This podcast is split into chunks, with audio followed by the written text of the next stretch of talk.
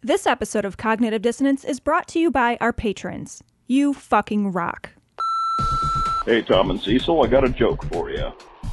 So a guy went to a zoo. There was only one animal on display. It was a dog. It was a Shih Tzu. Glory hole. Hey, Tom and Cecil, this is Amanda in Liberty Universityville, Virginia. I was listening to your latest episode today, and I was listening to that woman who was, "Oh, Mama, what did you do to prevent the gulag of Obama?" And I was thinking that if I honestly, really, truly, 100% believe that we were living in a world where my children would be taken over by some evil dictator's gulag, do you know what I would do about it?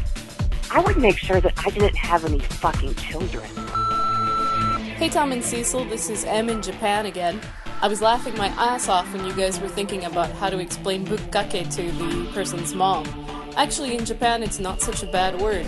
At most noodle shops, you can buy bukkake udon, which is cold udon with a sauce splashed on top. It's delicious, but for some reason, I always feel really awkward ordering it, especially from male employees. Anyway, ducky hole, motherfuckers!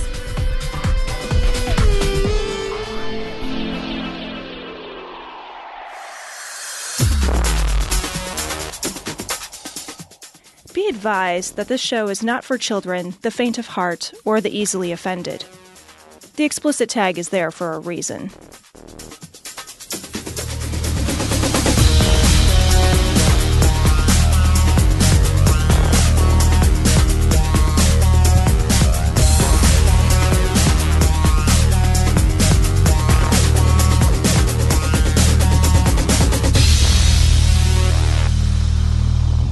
Recording from Glory Hole Studios in Chicago at 833 West Chicago.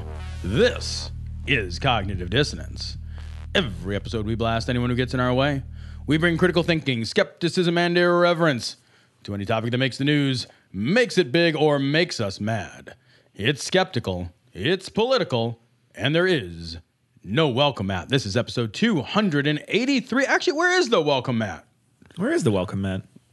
We moved the welcome mat. I moved that welcome mat. Is it rolled up inside of somewhere? Whoa, I think I would notice.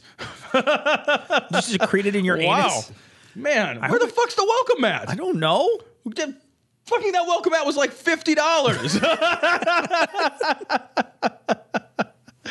We are recording again. This is our third or fourth recording now from Glory Hole Studios, part 3, and it is 1,000 times better. It's nice and quiet. It really feels like a home space. We have our patrons to thank for being able to have a space like this, move us over the last couple of months from one to another and yet to another space. We really think we're going to find a home here, mostly because we signed a lease. That's not month to month. But we're so happy to be here. We are contractually obligated to find a home here. You can be contractually obligated to do a lot of things and break that off. You can break those you can break a promise, Tom? It turns out you can, my friend. It turns out you can. Long contract notwithstanding. We do also have... Moving on. Yeah. We do also have a beautiful view from Glory Hole Studios of a boatyard and a fucking... There's construction. There's cement trucks thing. I see. Yeah, no, it's totally fucking industrial over here. It is. It's so fucking industrial. Trent Reznor fucking works over there. It's called craft work over there. Yeah. But this is a great space. Actually, as much as we're joking around about it, we're happy to be here. We're happy to have the opportunity to record. We just recorded a patron-only episode, a Pastor Manning patron-only episode, just a few short jerk chicken slices ago. Yeah. And we think it's going to turn out pretty good. Pastor Manning did all the heavy lifting. He really did. We hope it turns out good. We want to thank our patrons for their patronage, and all the patrons can access that on Patreon. But we're recording a week early. Normally, we would wait and record a little bit, wait around a little bit before we start recording, and during the week, sometimes we record on Wednesdays, things like that. But today, we're recording on Sunday before the other episode even gets released to the audience. We're recording. There won't be as many emails as we normally get, but we needed to record because I am heading down. I don't even understand this. To Mississippi. Mississippi. MISSISSIPPI. Really. Nice job. Really. Yeah. Jesus, Hattiesburg. Hattiesburg. That is not a place. No. That's a fucking lynching zone, dude. Are you kidding me? I feel like you got to check in with me every 6 hours, or I'll have to call the fucking police. I gotta get one of those placards. This is Lynchy on board. God damn, it's a good thing you can't tan, dude. You'd be fucked. You'd be put to fucking work. Tan. I'm like a chud. Jesus. Yeah, this window is gonna give me fucking sunburn, and it's cloudy out. So this first story, I fucking love this first story. This is from news.com.au. Pro-gun mom, Jamie Gilt, will never give up her guns, despite being shot by her son, family says. So this is great. So this woman is this pro-gun advocate, right? Mm-hmm. And she's come out and said, like, we all get all fucking jacked up to go shooting. Even my 4-year-old kid loves to go out and get some shooting done. Shooting. Let me quote. She says, all of ours know how to shoot too. Even my 4-year-old gets jacked up to target shoot the 22. Yeah, because fucking get the kid full of trucker speed and hand him a gun. 4-year-old kid, here you go, son. Woo! That kid's like, where's the glory hole? It's just me. I don't have a lot to put in there, but I'm gonna put whatever I got in there, Mom. It's like I just put fucking Yellow Jackets and mini fins in his Cheerios. He's on fire. It's unbelievable. It's a wonder. It does wonders for the ADHD, right? Admittedly. Yeah. Clean him right out. Give him Adderall. I'm ready to shoot, Mom. So this fucking gun nut, she's got a gun in the back seat of her car, a loaded .45 caliber gun. Yeah, which I like any loaded gun in the back seat of your car where your kid is like, it's like a bad decision on a bad decision, but also like a fucking big ass goddamn gun. It's not like it's not the .22, right? That she's all fucking jacked up to get her little toddler shooting at people with. If my kid was fucking jacked up to go shoot stuff, I'd be like, whoa, we need to fucking revise. Remo-fucking-vise. That's crazy. So there she is. She's driving in the car. And nearly a toddler, right. 4-year-old kid. Right. That's like not even, like, I don't even know what that is. It's before kindergarten. This is a kid who doesn't think in paragraphs yet. Preschooler, right? Yes. It's a preschooler. Right. Like they can only communicate like 25 words. Maybe a little. It's like, can you imagine like the crayon they're drawing? Signing everything like, feed me. Like tapping their face. Can you imagine the fucking crayon drawing of the family? It's like the house, like the stick house and the stick dad and the stick mom with like a fucking bullet hole and like the red leaking out. The red leaking out of mom and the one giant bullet that's flying away. This is mommy's leaky hole. Her other leaky hole.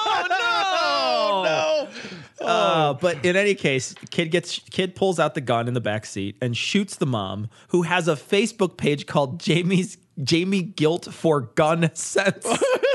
Now, I'm not an authority on this. You're an English major. Is that irony? Well, it's more ironic than rain on your wedding day, my friend. I just love this so much. And the best part is that they've gone after this woman to ask her, like, what the deal is. Like, you know, what are you going to do now? And she's doubled down on this, and her family's doubled down and said, no, I'm not gonna, and I'm not interested in doing this.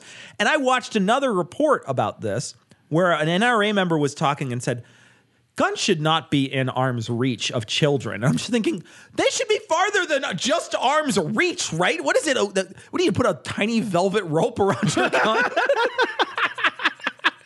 Within arm's reach, the kid will fucking take one step, and now it's close enough. The gun alone, I can't even imagine why you're driving around in a car with a loaded gun.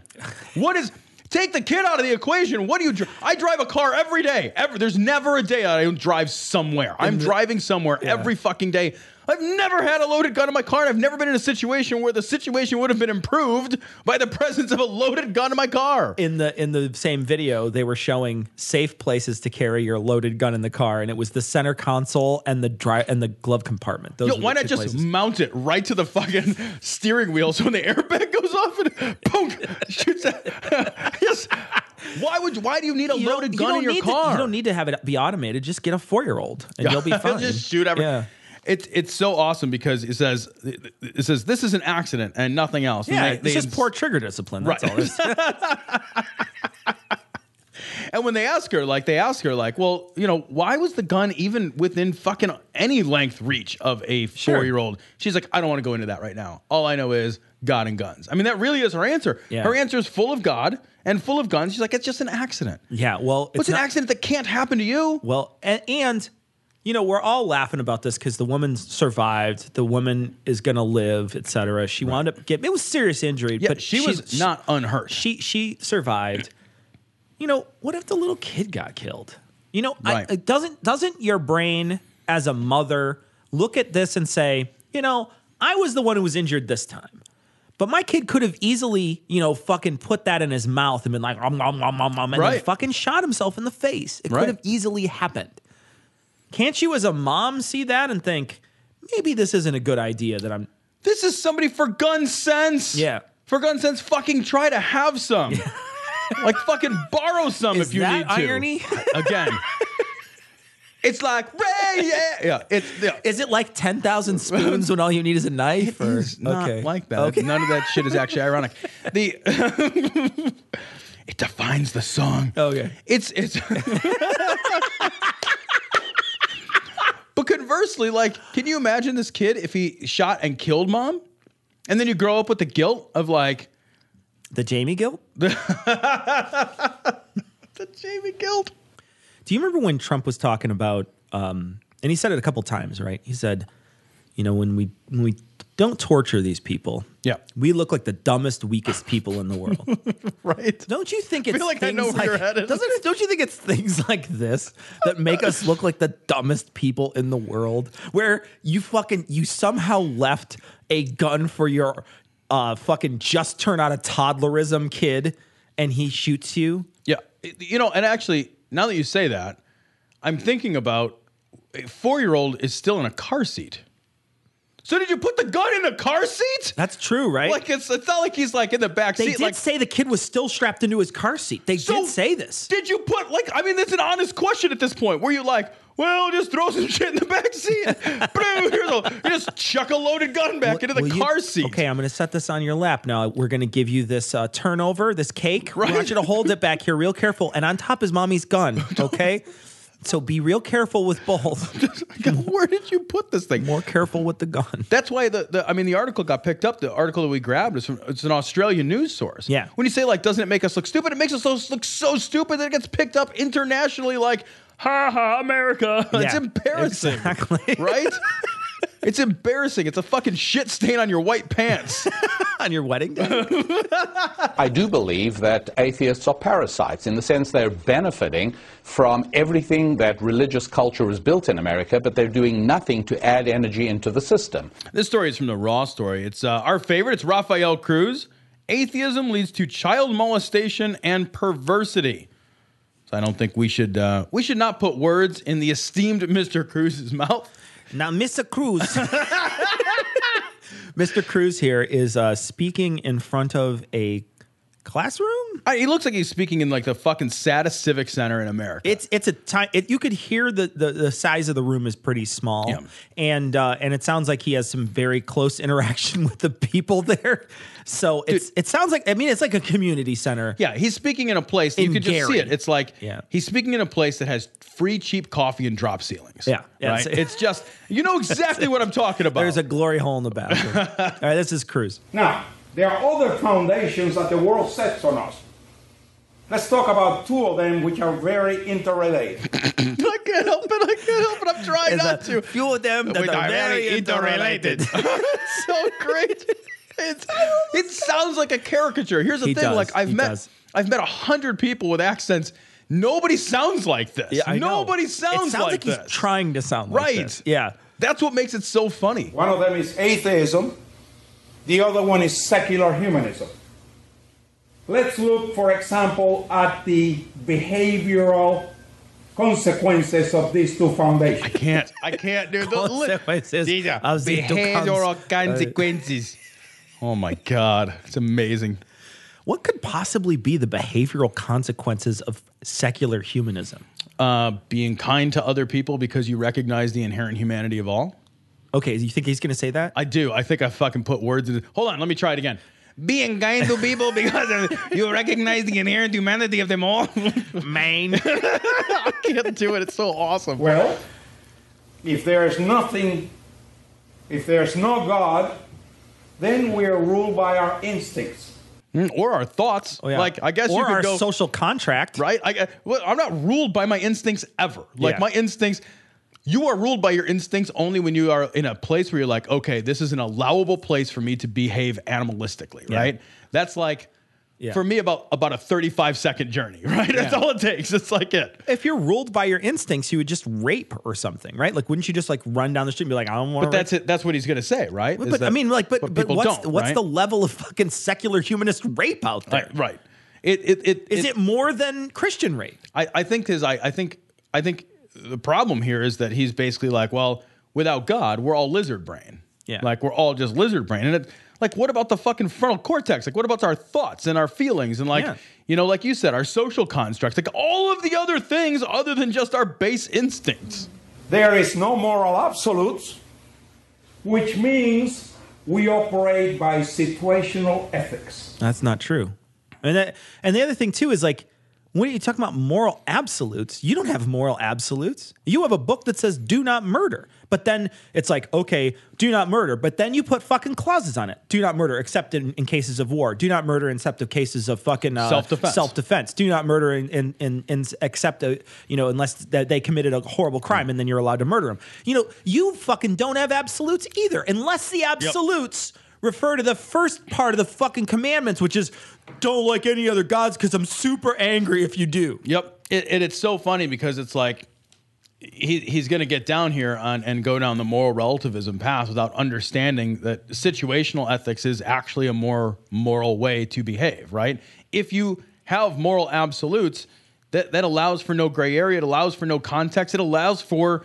no flexibility. Without intellectual flexibility in terms of how we determine what's right and wrong, we're like, that's absurd. That's like, how you get a hand chopper off a machine. Right, that's exactly right. Yeah. It's exactly right. Like, it's just like, well, I'm not going to take the context into consideration. Sure. Oh, well, then you're fucking an asshole. And one would say once you have the hand chopper offer machine, you have no flexibility anymore in your hand.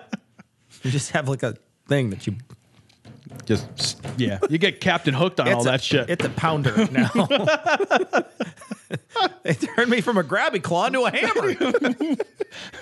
When all you have is a hammer, everything's a nail. Which unfortunately is something that is being taught in every high school in America. Yeah, I didn't learn anything about secular humanism in high school. I didn't learn anything about ethics or morality or philosophy of any kind. The only thing I think... that there was vague references in some of my literary classes to those constructs, but sure. They were never explicitly stated. It was always, you know, moral gray areas that we read in some sort of novel that we all had to read, like Nicholas Nickleby or something like that, right? And you're learning about, you know, this moral construct that's happening to other people, but there's never a... This is what morality is. This is what ethics is. This is, you know, the ethics. There was a broader question, like how do you define right and wrong? Like from whence does this knowledge come? And I think that's age appropriate in my opinion, right? That's what, you know, as a high school student, I don't know that I could have contended with what ethics actually were, but if I used metaphor to understand it, I might have understood it better. Sure. Do you know what I mean? So wait a minute. If you read literature and were then able to put it into context and understand a situation, then the situational... He's right. They are teaching it in high schools. Bum, bum, bum. Jeez. Way to go. It's so sneaky. Rafael. You've uncovered our plan. And situational ethics basically says that right and wrong depend on the circumstances. I love how the people are like laughing at the honest. That's ridiculous. Yeah, gosh, right and wrong depend on the circumstances. Yeah, they literally like, always do. Oh my gosh, yeah. Because if you're starving, you wouldn't want to steal a piece of bread. Right. That's situational ethics. Well, and it's like you were like when you were talking about, you know, thou shalt not kill or thou shalt not murder. It's they just redefine things, right? That's how you get around that shit. Is you play fucking semantics games with it. It's the same thing. Yeah. In other words, it's a moral relativism, where you make your rules after you go home. No, you don't. No, that's a complete straw man, inaccurate depiction of something that you don't understand or that you clearly are trying to create a straw man so it's easy to kick down. Because you can't argue against it. And then actually they've taken it to the level to say It doesn't make any difference what you believe in as long as you're faithful to what you believe in. Nobody says that. Who has said that? I think that's terrible. It doesn't even make any sense. I am a secular humanist. I think that's it doesn't matter what you believe in as long as you totes believe it real hard. I think that's the worst. That's terrible. No, absolutely not. Nobody has said that. Nobody. And the only reason you're saying that is because everybody's going to have the same reaction Tom had, which is like, what? I can't even. I wouldn't what? Yeah. Like somebody's like, yeah, I fucking killed and ate that guy. I will say that, but I really believe in it. That sounds what? Super new agey to me. Yeah, it sounds. You know, it sounds like right?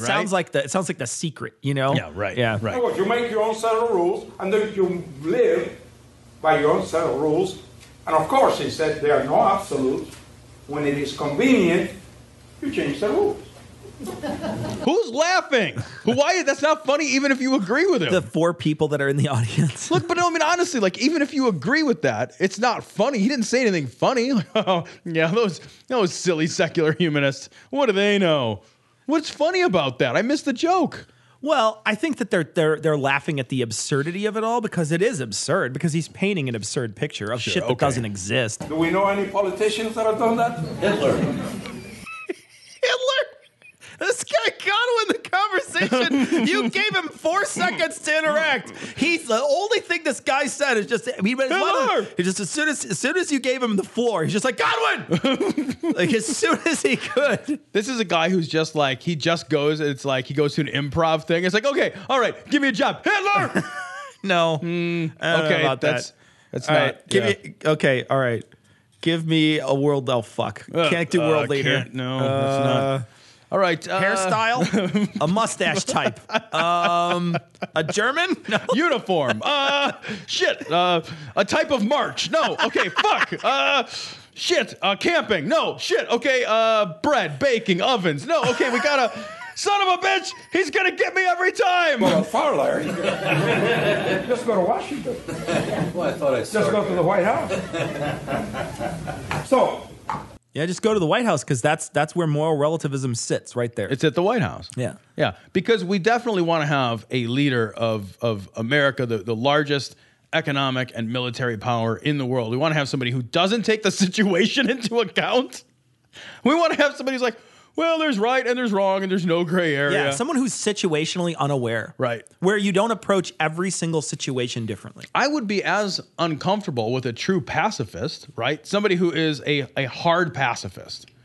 I would be as uncomfortable with a pacifist in office as a hawk in office. Like, there, you have to take situations into account. There's nuance. You have to take control. Yeah. And of course, this leads us. Of course, this leads us. What does he say? What did he say? Leads us? I think this leads us is what he said. No, he did not. Let's rewind it and see what he said. And of course, this leads us. Okay. If you say that's this leads us. I think that's what he said. I thought he said these leads us. These leads us. These leads us. When there are no moral absolutes, leads us to sexual immorality, leads us to sexual abuse, leads us to perversion, and of course, no hope. No hope. Mm-hmm. No hope. Perversion and no hope. No hope. First of all, tell me more about the perversion, please. Yeah. But what's with the no hope? I have plenty of hope. Why would I have no hope just because I'm secular? I'm fucking filled with hope. I'm a goddamn hope machine. Now, the concern, obviously, is if this isn't bottled up in San Francisco, this kind of nonsense, then it's going to be spreading across the entire fruited plain, and you're going to be going to your Burger King in Des Moines, Iowa, and you're going to have a rainbow-colored wrapper for your Whopper. So this is from Right Wing Watch. Rafael Cruz brings Nazi Germany rant against marriage equality. So here we go, Cecil. We had Hitler in the last one. We got Nazi Germany's returned. Again, it's about marriage equality because they literally have nothing else to talk about. This is the only thing they have to talk about. It's amazing to me that that's the talking point that they all... That's it. This is it. I'll be very blunt. Like, if we said tomorrow, like, okay, well, we're not going to talk about the Christian railing against gay marriage stuff, I couldn't find enough stories to cover. Yeah. Because it's such a fucking focus of their entire crazy platform. Yeah. All right, well, let's take a listen. This is Rafael Cruz again. And then we had the June 26 decision. June 26. Hew. Amazing. They take June. They take the 26th and they hew it down. That's what you do to the word June. You hew the J right out of it. Hew it. Shunk. When the Supreme Court attempted to redefine marriage. Now that one actually is starting to act as a catalyst, because that decision is much more than redefining marriage. It is actually a frontal attack on religious liberty. Oh, it is. Is it a full frontal attack? Because that's kind of hot. I'm interested. That's kind of hot. Yeah. That's, again, they're talking about the Supreme Court case now, right? As if this was a huge attack on religious liberty. And it's that narcissistic fucking "I'm the only one who matters. Your marriage is about me" bullshit. Right. It has nothing to do with you. It's not a full frontal attack on religion because they're not mandating people get gay married if they don't want to. If everybody that's religious decides tomorrow, it's like abortion, right? Like if everybody decides they don't want an abortion, the fact that an abortion is legal won't mean anything. Right. Right? So the focus is wrong. It's not that these things should be illegal. It's that if these are things that you find morally distasteful, then you should be presenting strong arguments about why these things are morally distasteful and try to sway the conversation in that direction. Making something that's entirely victimless, like gay marriage, illegal is pointless and weird. And like, because if everybody woke up tomorrow and was like, "We don't want a gay marriage," then what? Then it matters not at all if it's legal, right? Cares. It's like petting a giraffe. Yeah. It's like, is it legal? I don't know. Who wants to do that? I mean, if you want to, great. I don't want to, fine. It literally means nothing. So that decision is cussing the sleeping giant. It's cussing the sleeping giant. No, it's cussing the slipping giant. hey, you fucker, get off that ice, slipping giant. The fuck? I gotta look up to do it. I'm gonna look up. Yeah. Hey, you fucker, the fuck off the ice. He's Yali Green Giant. He's the Yali Verde Giant. Slipping giant. He's a slipping giant. That's awesome. It's fucking amazing. I can't understand this man at all. I can't understand anything he says. Like, I feel like I'm a fucking half a step behind this whole episode. So I'm like, the fuck did he just say? Try it again. Cuss out that sleeping giant. So that decision is cussing the sleeping giant to wake up.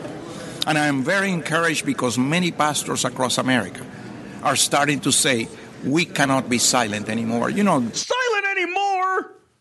Silent anymore? The fucking pastors of America will not shut up about this. It's literally the only thing any of you assholes talk about. All they talk about constantly. It's it. Yeah. It, like you said, it's the only thing that any of these people talk about. That's the only reason we have stories. Right. It is. Dietrich Bonhoeffer, Pastor Dietrich Bonhoeffer, in Second World War in Germany said, "Silence in the face of evil is evil itself. Not to speak is to speak. Not to act is to act." We cannot be silent anymore. Yeah, that's true when we're talking about the extermination of 6 million Jews. Yeah. Right? Like, absolutely. You know, it is a profound and honest thing to say when you are talking about actual evil. Sure. But when you're talking about, like, two chicks that want to go down on each other, it's not the same thing. It's not at all the same thing. And you think, you know, I should be empowered to speak out against muff diving. You're already empowered. Like, that's the thing, too. Like, he can clearly already talk about it right now. Against it. He's literally doing it right now. I love when these guys are like, I can't talk about this. Let me give a speech in public about how I can't talk about this.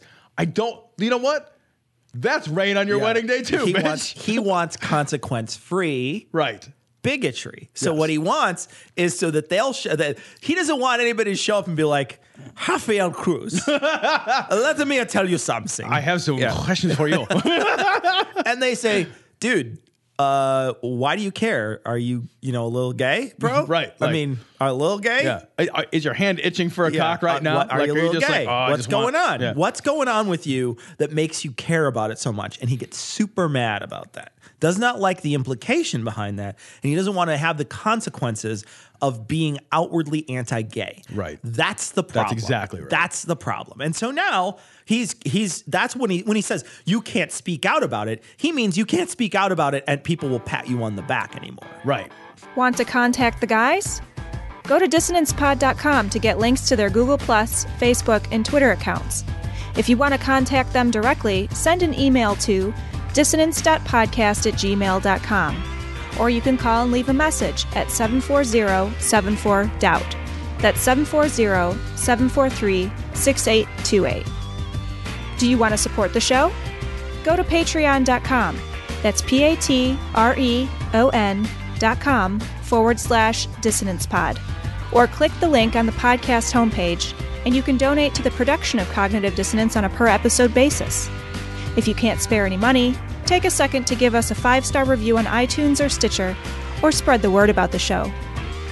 We want to send a big, heartfelt glory hole to all the patrons and people who rate us. You fucking rock. Sister comes from Right Wing Watch. This is also more Rafael Cruz. This is really a Rafael Cruz-centered episode. We did Manning for the patrons. Sure. And this is Rafael Cruz for the regular listeners. This is. I believe that's how he pronounces his name. Rafael Cruz. This is a good layered enchilada full. Shit. Of Rafael Cruz. Shit. What? It's an ethnic cuisine, Tom. This is just like so. Every time we have Rafael Cruz clips, we are so racist. It's not racist to say the man is Mexican. It is racist to call someone Mexican. That's an insult. Well, he's not Mexican, so I think he's Cuban or something. It doesn't matter. We're terrible people. It doesn't matter. They're all the same. Oh, God. See, now that's racist. That's racist. See, that's racist. This whole conversation about being racist is actually racist. All right. Without further ado. My racism is racist. Without further ado. Rafael. One of the main. At least the sound quality is good. The thing is, Jesus. Where did you record this from? A submarine? Let's get the original sound that I got. One of the main cases that Justice Scalia wrote the majority opinion for was the Heller case, protecting the Second Amendment right to keep and bear arms. Yeah. Oh, God. I can't understand what he's saying. It's like trying to communicate with a Mexican immigrant that only speaks 4 words of English at the bottom of the ocean. Play it again, Sam. Oh, God, I can't. I don't know. One of the main cases that Justice Scalia wrote the majority opinion for was the Heller case, protecting the Second Amendment right to keep and bear arms. Yep. My son defended that case, representing several states, and they won that case 5-4. That's how a lot of decisions go. 5-4 is kind of the standard. That is a standard decision. Right? I mean, unless it's like, we shouldn't shoot people in the face. And like, okay, yeah. We're going to go 8-1 on this. Clarence Thomas is still on the one side. It's just fine.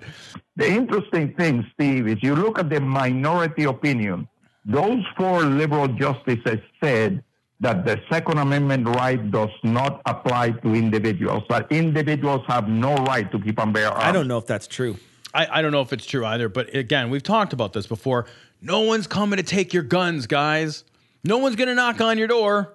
Do you have guns in there? Because they don't know if you have guns in there. Yeah, that's number one. I guess that's number one. But then also number 2 is, they say that, the Second Amendment doesn't give you. That is, I guess, one way that they could get around not repealing the amendment.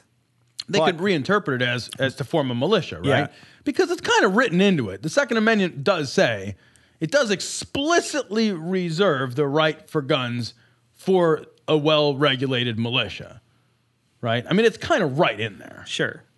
Unless they're talking about bear arms. Like bear arms. You're just swinging around a set of bear arms. That's a joke from Family Guy. That's really funny when they're sitting around. They're like, well, who would not interpret this correctly? Of course you can have bear arms. And they all turn and look, and there's just a set of mounted bear arms on the wall. If I ever shoot a bear, I'm just going to mount the arms. Mount the arms? I think that would be great. One more justice like that, and we would lose our right to keep and bear arms. We would lose all of our religious freedom. Well, that wouldn't be the... Are you going to lump them all together in the same case? Yes, because as soon as it goes 5-4 in the other direction, right? Like, they're just going to be like, turn over the whole Constitution. Well, wait. But then your authority to make this ruling is based on the Constitution. It's bullshit, too. You guys had the fucking court. The court was yours, and we still voted the right way on gay marriage. Right. So yeah, that's a great point. You know, as much as we talk about like whether a justice is conservative or a justice is liberal, many of the justices swing on the issues because they're not politicians, and they know, and I think that they respect that their job is really not to be politicians. Where you come into is how is the Constitution interpreted, questions along those lines. But they are really explicitly barred from making political decisions. They're supposed to make decisions specifically relative to the facts and merits of a case as related to its constitutionality. And I think most of them do try to do an honest job of that without doing necessarily a super political job of that. Right. We will see abortion on demand to the day of delivery. Abortion on demand? You can order through Comcast? Man, that's so convenient. Be like, go to Channel 1 to get your abortion. Go to Abortion Hub. You get a text message. Great news! Your abortionist will be here in 15 minutes. You just it's awesome. You just go to a certain place on your computer, and then you open the CD drive, and a little tube comes out, goes right in there, and sucks it right out of there. Abortion on demand till the day of delivery. Yeah, because who's asking? The thing is, like, nobody's asking for these things. That's the thing. Like, this all is paranoid, right? Because there is nobody. I'm fucking super pro-choice. I am more pro-choice than a lot of people. I'm pretty fucking pro-choice, but nobody is saying like, well, I mean, until she's pushing, like until the baby's crowning, it's all good. Nobody's making that argument, right? I mean, nobody is making that argument. Or if they are making an argument, they're making an argument, again, that's more nuanced. This is a guy, we just talked about this before. He talks about absolutes. This is the problem with absolutist thinking, right? Because if I am going to have, or a doctor is going to perform an abortion at 39 weeks, the fucking, the child is probably brain dead, or, you know, there's some situation, right, which demands a different way to think about what's going on here. Yeah. You know, nobody is advocating like, oh, you've got a healthy, full-term baby, mom's fine, baby's fine, you're at 39 and a half weeks, let's fucking stick a sword in its brain. Like, nobody's doing this. Nobody's even asking for this to be done, so it would never go to the court and be like, can I fucking vacuum out a 9-month-old baby? No. No one is asking you that. No, you can't do that. We don't have a Dyson powerful enough. Gotta get the animal one. Oh, God, the animal. God, you use the shark. Or you just put a bunch of them in there. Use the piranhas. You get a Flowbee attachment. It's a Nobi. It's like a fucking KitchenAid. We will see that the destruction of traditional marriage, and the family is the foundation of society. If the family is destroyed, society will be destroyed. So he says that all the time. Family is the foundation of society. Family is the foundation of society. The destruction of traditional marriage. No, look, man, just because gay people got married doesn't mean I can't, get married to have a heterosexual relationship. It just doesn't mean that. It's a stupid thing to say. You know, it's also the case that, let's fucking grow up and look around and see the reality of new families. Like, just because a family is quote unquote non-traditional, I'm trying to actually think of somebody in a straight traditional relationship or traditional family. Like, I didn't grow up in a traditional family household. Most of my, tons of people are divorced. They're integrated families. There's, these are still families. They're not less than families. They're just different ways that families get made. And the nice thing about making families in different ways and having different options to make families is that more people get loved, right? And is that not the goal? Like, isn't the goal, if you're building a just and a peaceful society, isn't the goal that you raise children in a loving and safe environment, that adults have loving and safe relationships that they're comfortable and happy in? If the only way that works is in this fucking nuclear wet dream family from like the fucking ye olde times, then you've just limited the options for widows and widowers and divorcees and, orphans and like people who fucking still need to be loved. And isn't that just a bleed over of anti-diversity, right? Right. There's this idea that we have this diverse country. We have this diverse group of people that have different creeds, different religions, different different races, different cultural backgrounds, all this stuff, but it's all bullshit to these people. They don't care. What they want is everybody to be the same. We all got to think the same thoughts about God. We all got to be, clearly this guy's a different color than me. You know what I mean? But somehow he's going to dictate how everybody's got to act. And then the same thing with families. It's like, well, your family's got to be exactly like mine. Well, why can't we have a diversity of what family means? What's the big deal? But to them, that's he's saying that is the downfall of society. Right. The moment you have a non-nuclear family. Well, buddy, that's been happening for a long time, man. It's always been the case. The only difference is now nobody looks at you sideways, right? Like, oh, you know, this couple has 3 kids. That couple has 0 kids. That couple has 9 kids. That couple is, you know, comes to the fucking relationship with kids, and that one comes to, and they glue them together. They're Catholic. They're atheists. They're Jews. They're Mormons. Like, fucking people are just fucking people. And the more options we have to raise people in stable, loving relationships across the board, isn't that how you build a better world? It would be disastrous, I think, if Donald Trump became president. Let me ask you, as a man of faith, and look, there's been a lot of vitriol thrown around in this campaign, but when you see Trump last night, I think he might have repeated it on MSNBC this morning, is that you see him, he says, hey, Ted Cruz holds the Bible up, and he puts it down and then lies. This thing about your son being the biggest liar or being a liar, how does that, I'm not asking you to defend that because clearly you don't need to defend it, but how does that hurt you? How does that hit you as a father? Well, don't defend it. Don't address the facts. Let's just talk about how it makes you feel to hear somebody call your son a liar. Like, fucking, it sucks to hear people bad talk those that you love. Yeah, exactly, right? It doesn't matter if they're son or your dad or whatever. Right. Like, hey, how does it make you feel when someone you love is disparaged? Well, how the fuck do you think it makes me feel? It's like those people, it's like, hey, man, tornado just ate your house and your dog and your family and your pet. How you feeling? I don't know. Devastated? Like my house, right? As a father to a son, and I know you and your son have a very unique relationship. You've really been... not just a dad to him, you've been a mentor throughout life. Aren't dads mentors throughout life?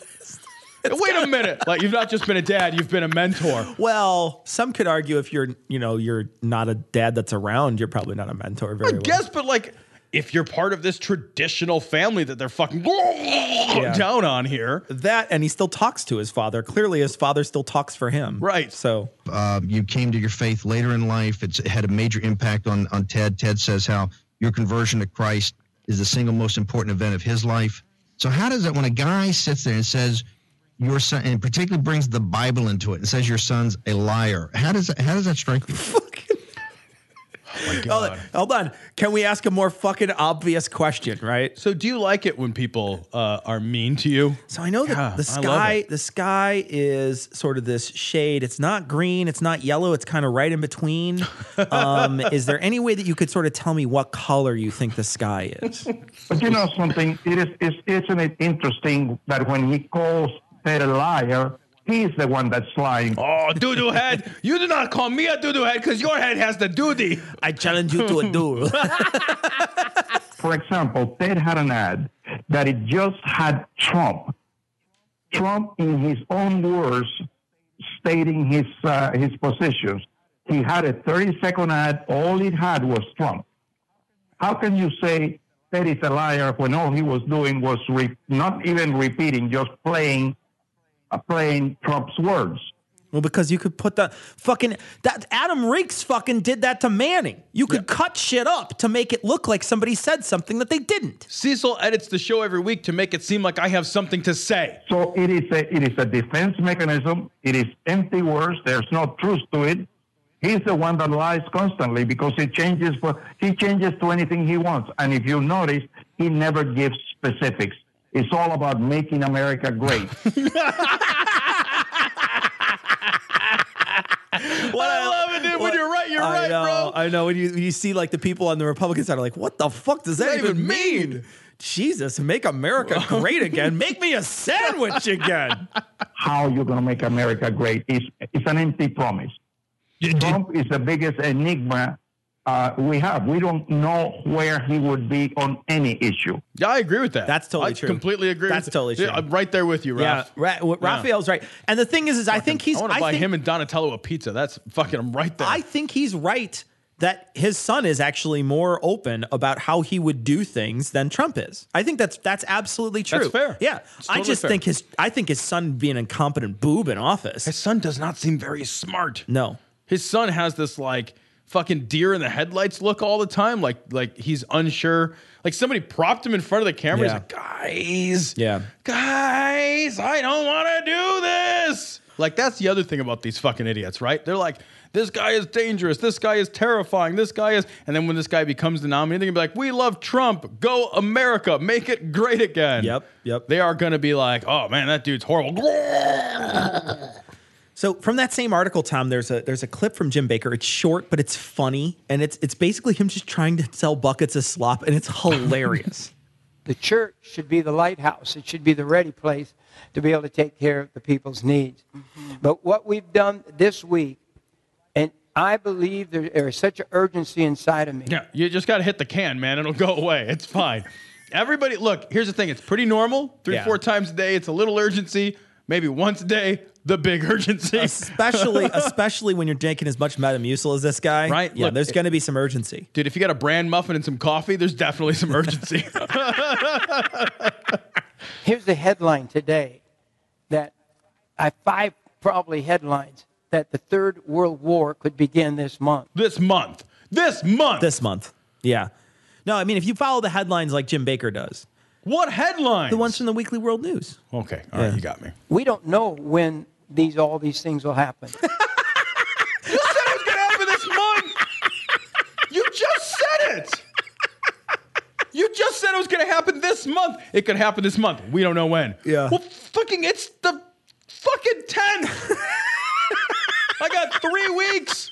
If there's World War III in 3 weeks, I'm fucking for the next 21 days. Oh, that's awesome. But I'll tell you what, if that is the third one, and it does begin this month, there won't be any food left in the warehouses to ship out. Then I don't want to be alive anymore. I don't want anyone I love to be alive anymore. I want everyone vape. Cecil, I love you like a brother. If it's fucking World War III, I hope a missile hits your face. I hope it hits you right in the face. Love you too, bro. That's exactly why. I know. I don't want to live in Walking Dead times either. Like, that sounds horrible. Oh, Walking Dead? That sounds horrible. I think I'd rather pass on all that. Is there any way to die really quickly? Right. Yeah, exactly. It's like, oh, how are the radiation burns? Well, they're way worse than just being obliterated. Yeah. So fuck off and thanks for asking. Yeah. Also, I'm hungry. Are you saying I get to survive and suffer for several weeks before I die? Woo-hoo!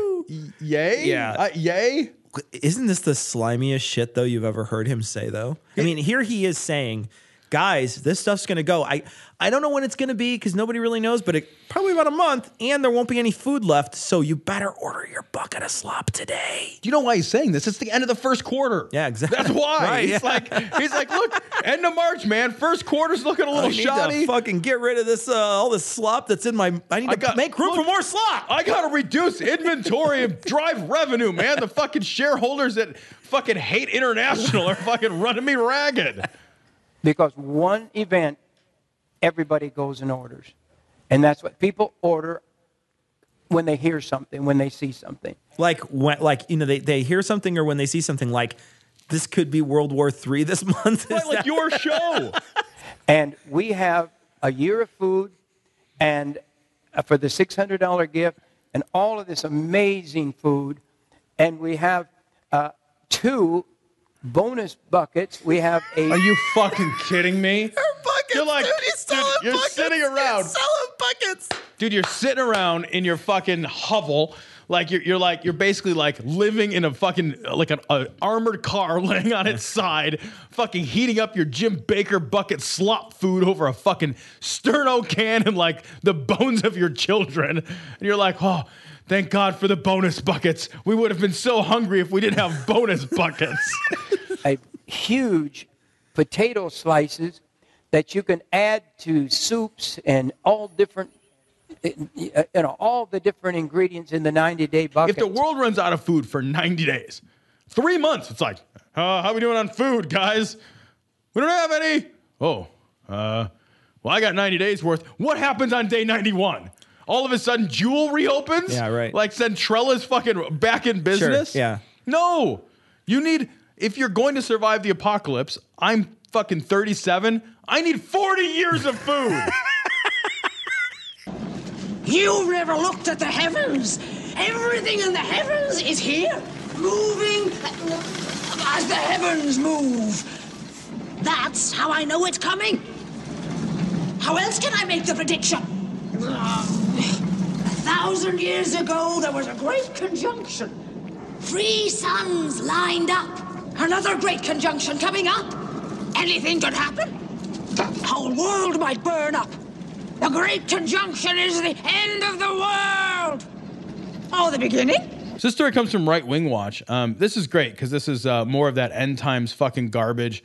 But this one is good because he's going to use math now to prove, yes, you're shaking your head. Why are you shaking your head? Because I guarantee he's not going to use math to do anything. I am reasonably confident. When you say use math, that means he's going to mention a number. That's how you math, right? Mathematicians in the audience, I believe you will back me up. That is how you math. Okay. Maths? Maths. More than one math. All right, here we go. This is Rick Joyner, and I think he's in studio with Jim Baker. But, you know, you can add up the genealogies in Scripture and find that from the time of Adam until today, there's been about 6,000 years.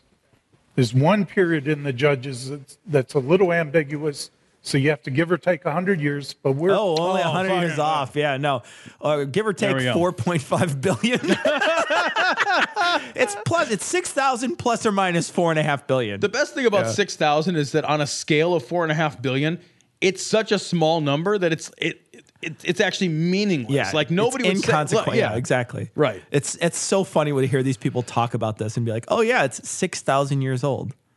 Yeah, if anybody that believes in a 6,000 year old world is got something wrong with their brains. You need to hand in your cell phone and your car keys right now. 6,000. Yeah. The world is 6,000 years old.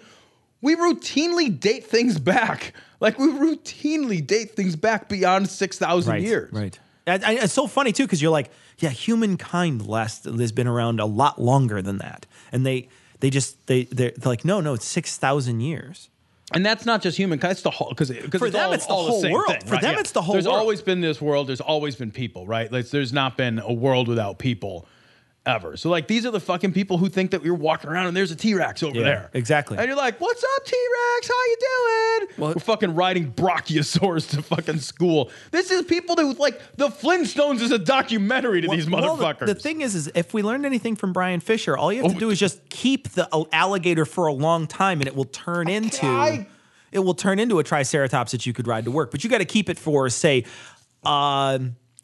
a Lazarus. A Methuselah long time. A Methuselah time. I said Lazarus, but I meant Methuselah. We've been on Earth since Adam about 6,000 years. Mm-hmm. And, that's 6 prophetic days. Peter said, the day with the Lord is 1,000 years. Yeah. Right. And they really understood this. Because he's boring. That's why he said that, because the Lord is boring. It's like going on a bad date, and you're just like, oh, my God.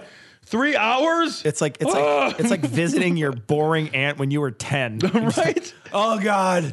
When are we going home? Oh my God, she doesn't even have a television. What am I gonna do? There's nothing here but a fucking bucket of unwrapped Werther's Originals all stuck together. There's nothing here for me. And books with F's that look like S's. It's just a whole bookshelf of Reader's Digest condensed books and butterscotch. Whole place smells like a doily farted. That actually sounds like heaven. I like that. Mm-hmm. And some of those writings of the early church fathers, they would be clear about there will be 6,000 years until the end of this age. Jesus is the Lord of the Sabbath, which is the 7th prophetic day. Jesus Christ. Jesus fucking Christ. Whenever they go off on these trains,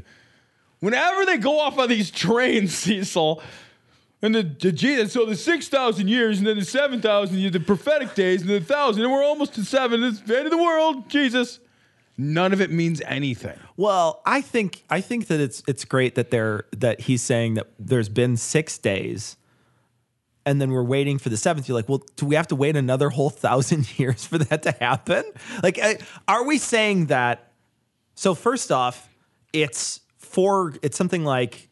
You're looking at about 4,000 BC is when the Earth came about, right? So about 4,000 BC. So we have to wait until 3,000 AD before we get to the end time then? Well, and then he's saying that then that means we're in the end time, which is in the last of the 7 days. Maybe saying it could happen any time during that 7 days? He wasn't talking about being the Lord of one day of the week. He was talking about the millennial day, the millennial 1,000-year period in which Jesus will come to earth himself to rule. And so we are, according to the timelines given in Scripture, somewhere near the end of the sixth day. And if you look at the first 7 days of creation prophetically... Oh, my God. Jeez. Okay, no, I just needed a break. Okay. All right, you good? You good? We're going to keep going. We're going to soldier through this. We can make it. Jesus Christ. Can you just burn me with something? Just like tie cigarettes out of your arm to keep you... Cool. God, okay. All right. You ready? Here we go. All right. You see parallels during each 1,000-year period of man's history that you could see a metaphor for that in the days of creation. It's an amazing thing. What did any of that mean? What is happening? Oh, that's awesome. That's an amazing thing. That's just that. All this is numerology in 1,000 years instead of like 1 year. You know what I mean? Like they just decide it. Yeah. They just decide it. Like, oh, a day's 1,000 years. Oh, okay. Well, fine. Fuck off. I don't care. But what happened at the end of the sixth day? God created man in his image. And I believe it's going to be at the end of the sixth day. By the way, when they in the New Testament said, we're living in the last days, they were talking about the last days of the prophetic week. You fucking... No, this is true, because when Jesus was on the cross, he said TGIF. That was perfect. They went out for potato skins afterwards. Dude, they got a loaded baked potato, and they got appetizers all for $10. Hey, guys, two for 20. They got one of those cakes, those little cookies that come in the skillet. The skillet's still sizzling. Yeah, a little sizzling cake. It was delicious. Yeah. God. That's fucking amazing. The thing is, that was 2 days ago. Did he say it Thursday? Right. Like, when did he say we were in the last days? Was it Thursday? Because that's 2 days ago. None of it matters. None of it, Cecil. None of it. He said it early morning Thursday. Jesus, stop. Who cares? God, listen to this. There's a host of people that are just nodding along like, oh, yeah, it all makes so much sense. None of it makes any sense at all. He's just saying it to you. They weren't talking about saying we're at the end of the age now. They were saying we're in the last days of this prophetic week. All we have to do is wait 2,000 more years. Guys, hey, we're going to go in this for the long haul, okay? A couple more 1,000 years won't hurt anything. We're in the last days of anything that lasts 2,000 years. Who cares? Yeah. Who cares? I'm not going to last 2,000 years. Even if you Methuselah me, I don't last 2,000 years. They knew it was about 2,000 years. Some of them even clearly wrote it of the early church fathers about the timing. But I believe... But that doesn't even match your fucking math. You said that we're just at the beginning of the sixth day because you said the earth was 6,000 years, so it's only the sixth day. You said it's the end of the sixth day. That's like... Fucking, we got like 900 years to go. If I'm just going by what you said, did I do my math wrong?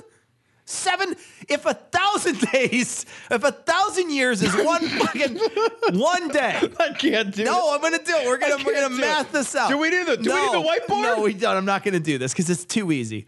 All right, so here we go. God. Here we go, Tom. I'm standing up. I can't. Okay. If I sit down, I'm going to fall asleep listening to this. 1,000 years is one day. Okay. If we take that and we say a week is 7 days. You got me so far. How many 1,000 years is that? 7,000 years. Now you take 7,000 years. How many years does this dumb fuck think we lived here? 6,000 and change. The last days then would be the 7,000th year. Yes. So we have... like 900 fucking years to go. Right. We're going to run out of buckets of food. Fucking ridiculous. But he's not saying it's going to happen at midnight, right? Well, no, he's saying we're in the last days now. But we're in the last days when Jesus was around. As man was created at the end of the sixth day, you're going to see the new creation man come forth at the end of the sixth prophetic day.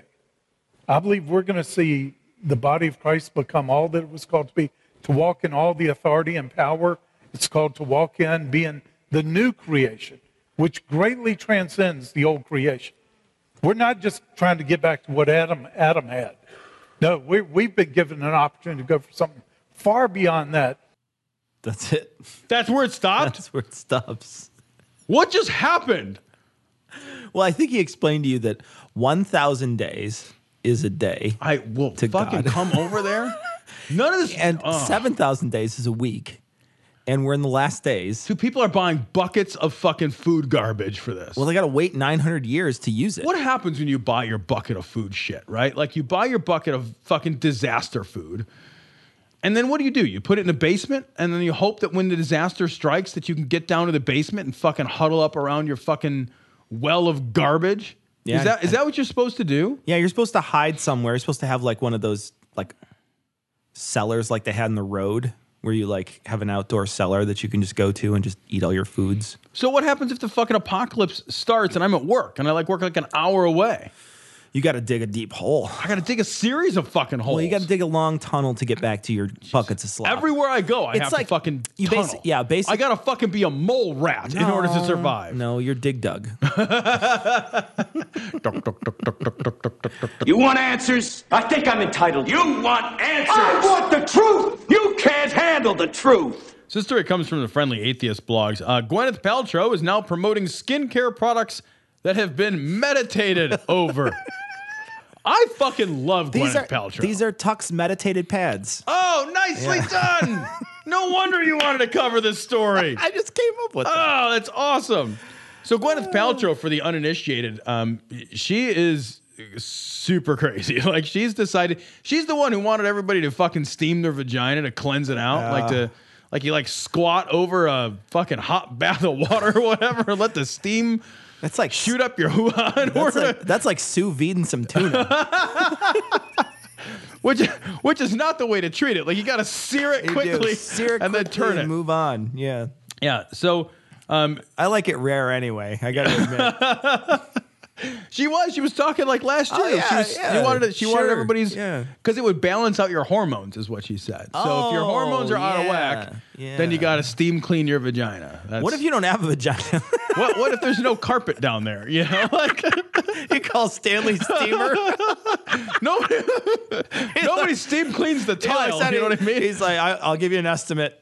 I'll do this one pro bono. Well, it won't be a pro bono, but it'll be amateur bono.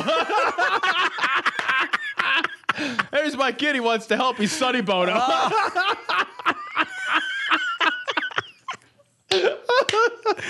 Oh, that's terrible. Gosh. God, I'd steam clean her vagina. Jesus. Oh, man. That's awesome. Oh, I'll tell you what. I wonder if the hair's straight, though, on there. If you steam clean it, I bet you the hair gets straight. Yeah, you could just part it down the middle. That's how you... Nope. Yeah. No, go ahead. Do it. We're moving on.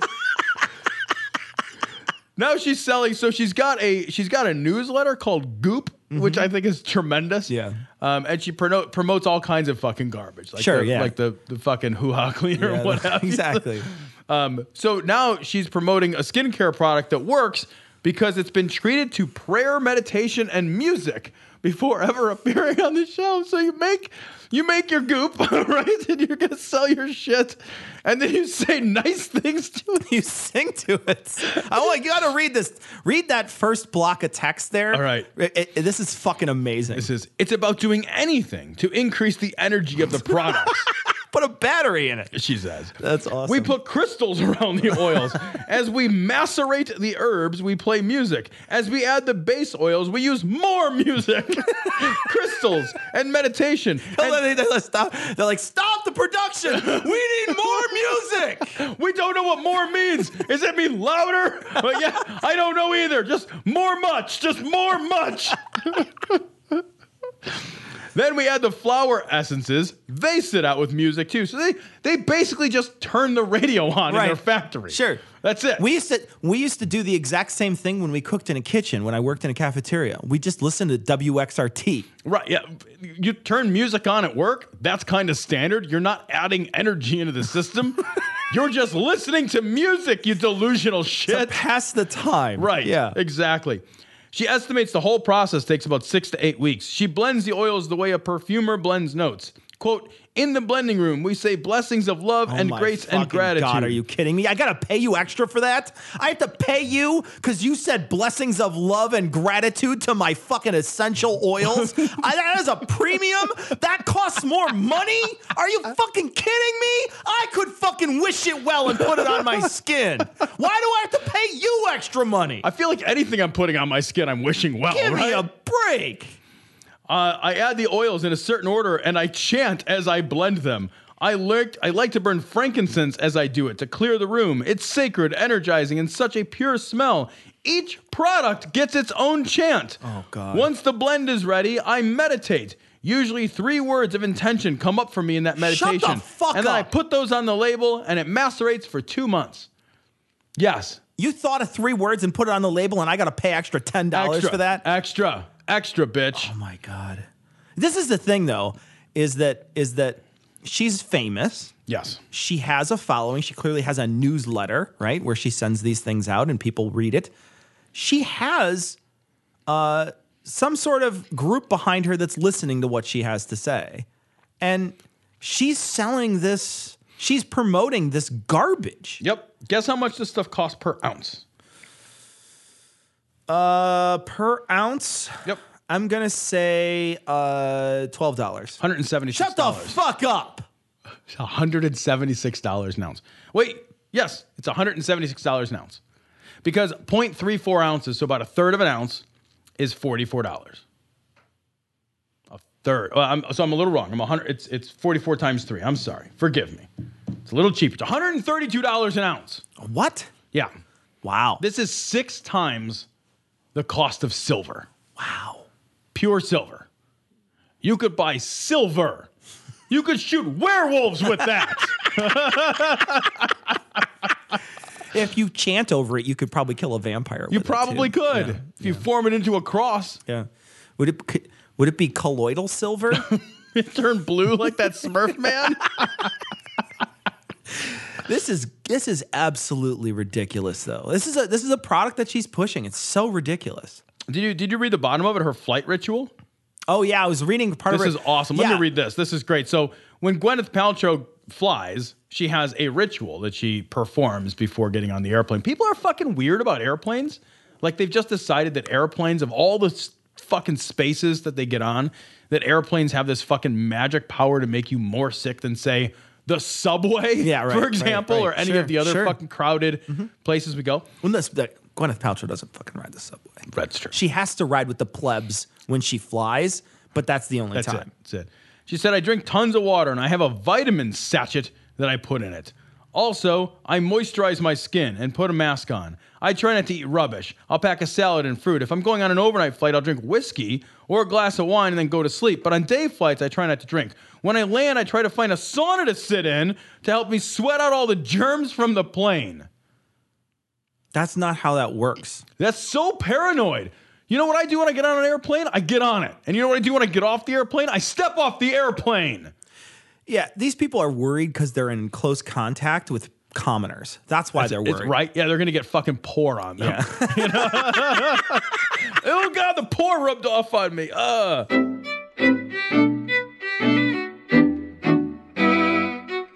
So we want to thank our most current patrons. We are super thankful for everybody who gives their generous patronage to the show. We want to thank Anthony, Cameron, Jonathan, Tim, David, Samir, Hugh Suck. That's pretty funny. Shelly, Q, Katrina, and David. Thank you also very much for your generous donations. We really do truly appreciate it. So we have a little bit of email we have to talk about. We want to start with Stuart from the Exposing Pseudo-Astronomy podcast. Stuart sent in a message. He said, I'm at the end of your most recent episode, and you were describing that cognitive dissonance shows shame where you hide under your blankets with your fleshlight. He's like, the thing is, I initially heard it as fleshlights. And the funny thing is, Stuart, is when I was mixing it, I was like, I missed a good fleshlight joke. Because you know, it's after the fact. I'm already mixing, and I'm like, man, I could have said it's a shame show where you hide with your fleshlight. I always miss my fleshlight. Yeah, I always hide with my fleshlight under the covers. I'm on top of the fucking covers with that thing. Come watch me. So, Tom, we got an interesting message from Sarah and a bunch of other people about some Syrian refugees in a hotel. Yeah, so this is actually pretty great. There's a couple of different articles to point this out. Syrian refugees in Vancouver were placed in a hotel that also happened to be hosting a furry convention at the time. And all jokes aside, I actually thought this was incredibly sweet because there were all these kids, like these that had been through this terrible traumatic experience, and they're, you know, being resettled or they're being moved around and shuttled from country to country. They've seen awful shit. And I can't even imagine how wonderful it would be to be in a furry convention, like with people all dressed up as fucking, you know, anthropomorphic chipmunks and squirrels and foxes, and playing. And the video is so sweet. There's like these kids and they're dancing and playing with these foxes and bears and stuff. Yeah. And I thought it was kind of wonderful, actually. That's really great. So awesome. Thanks for sending it in, everybody. And we got it from a bunch of people. We got a message from Daniel, and Daniel wants us to wish Diego a happy birthday. I won't do it. So I'm not going to do that for you, Daniel. That. I'm very sorry. But fuck you, Diego. We're totally not going to do it. And Diego, I actually hope your birthday's not very fun. I hope you don't have a fun birthday. I hope you get the call from the clinic on your birthday. Just saying. Tell me, just call. They say yes. We got a message. This is from our new patron, Hugh Suck, and he's a Houstonian. He is, and we're so sorry. He said, I've just become a patron of the show. Even though you guys slam my city all the time, it's not as bad as you think. After a while, you get used to the humidity and the mosquitoes. And the smell from the refineries is usually barely noticeable. That's amazing. That's great. Thanks for the patronage, Hugh. Thanks, man. I'm just going to let you do this one. Man, this is from Dan. And he just sent a link to a story, and it's Sweden's Dr. Anal loses his medical license. Where did he lose it? I'm just curious. I don't know, but he spent some time trying to fish it out. So evidently there was this doctor, this story is just fucking so bizarre, this doctor whose prescription for everything was to fiddle with your ass. I'm sure some people really like the treatment. There's probably some people out there that are like, no, I'm sick again. That's exactly, I need you by my prostate. Right. Wherever you were, that's where you got to be. Just a little more, yeah, sure. And I'm healed. You don't mind if I wank this while you do that, do you? It's like a touchless car wash. It just shoots that soap all over. Hands free. I got that shit done. Amazing. He lost his medical license because he's basically just diddling everyone's butt for a while and deciding, like, it's like, oh, you got the sniffles. Let me go ahead and wiggle one up in there. So you got the sniffles. Have you seen Dr. Anus? It sounds like he keeps sticking chicken soup up my ass. It's really unpleasant. Look, I've seen this movie. The noodles get stuck up there. I don't like it. Nurse. So we got a message from Welsh Dave, and Welsh Dave says, "Hey guys, love the show. I just had a strange thought and wondered what you think. Doesn't it seem ironic that Donald Trump is promising to build a big wall to keep out Mexicans, but he wants to use Mexicans to build it? Wouldn't that be taking away jobs from hardworking Americans and giving it to the dirty foreigners?" That's very true. That was great. That's very true. He also said glory hole gentlemen, and he spelled something out here, but there's not even a fucking vowel in the first. You can't use that. What are you going to do with that? Come on, give that a hell. Give that. You read the Jabberwocky when you were a kid. That's the same words, right? Oh, my God. All right. Twill Guguniot for Nigidion. That's right. I think you nailed that. We got a message from George, and George heard our story. He's a patron, and he heard our story that I was leaving to go down to Mississippi this week. And he said, "Oh, it's already Mississippi. We're that comfortable." Yeah, oh yeah. Well, I don't know how to spell the rest of it. So yeah, I'm from Illinois. I don't know how to spell things. Fucking hell! Yeah. All right. If I don't have my phone in my hand, the great state of Mississippi. If there's not a red line under it, I don't know that it's misspelled. So anyway, I'm going to Hattiesburg, and he says, "Luckily for you, Hattiesburg is actually one of our better town city things." I love that. That made me laugh. They actually have a good selection of ethnic cuisine and not just frog legs. At least for a place. They think salad is an ethnic cuisine. As close to off as Mississippi. If you are traveling down 55 South to Hattiesburg, then keep an eye out for the 120-foot cross at Winona. I don't think you'll have to keep an eye out if it's 120 feet high. If I go down this way, I will take a selfie with this cross on the side of the road. You must. If I see it, I will take a selfie. I don't think you'll miss it. And I will post it to the Facebook page. But the thing is that I would have already posted it if I did it, because this show comes out after I left. Well, go check Facebook and see if you saw it. I don't know if you saw it or not. I don't know if I did it. It's like the future in the past. See, 6,000 years, Tom, is equal to six. I fucking will straight kill you. We're done with that.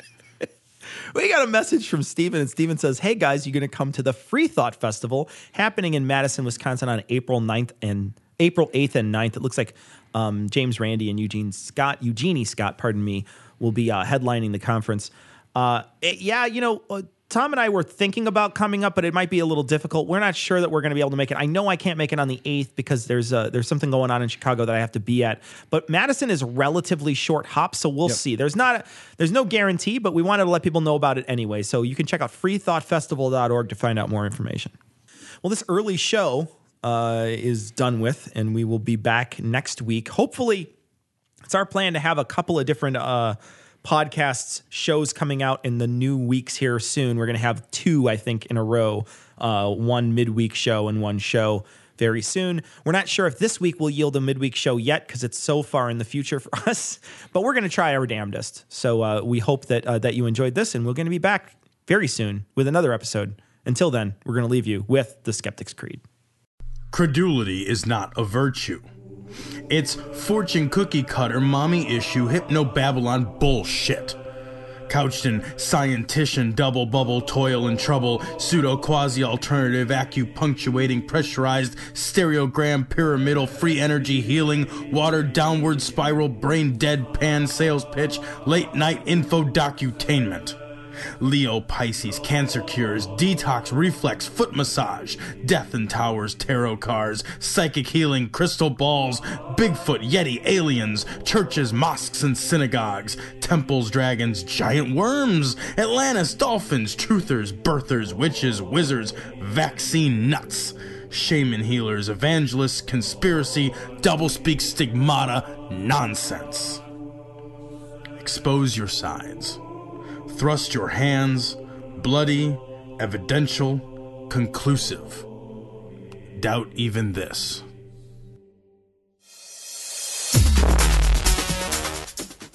The opinions and views expressed in this show are that of the hosts only.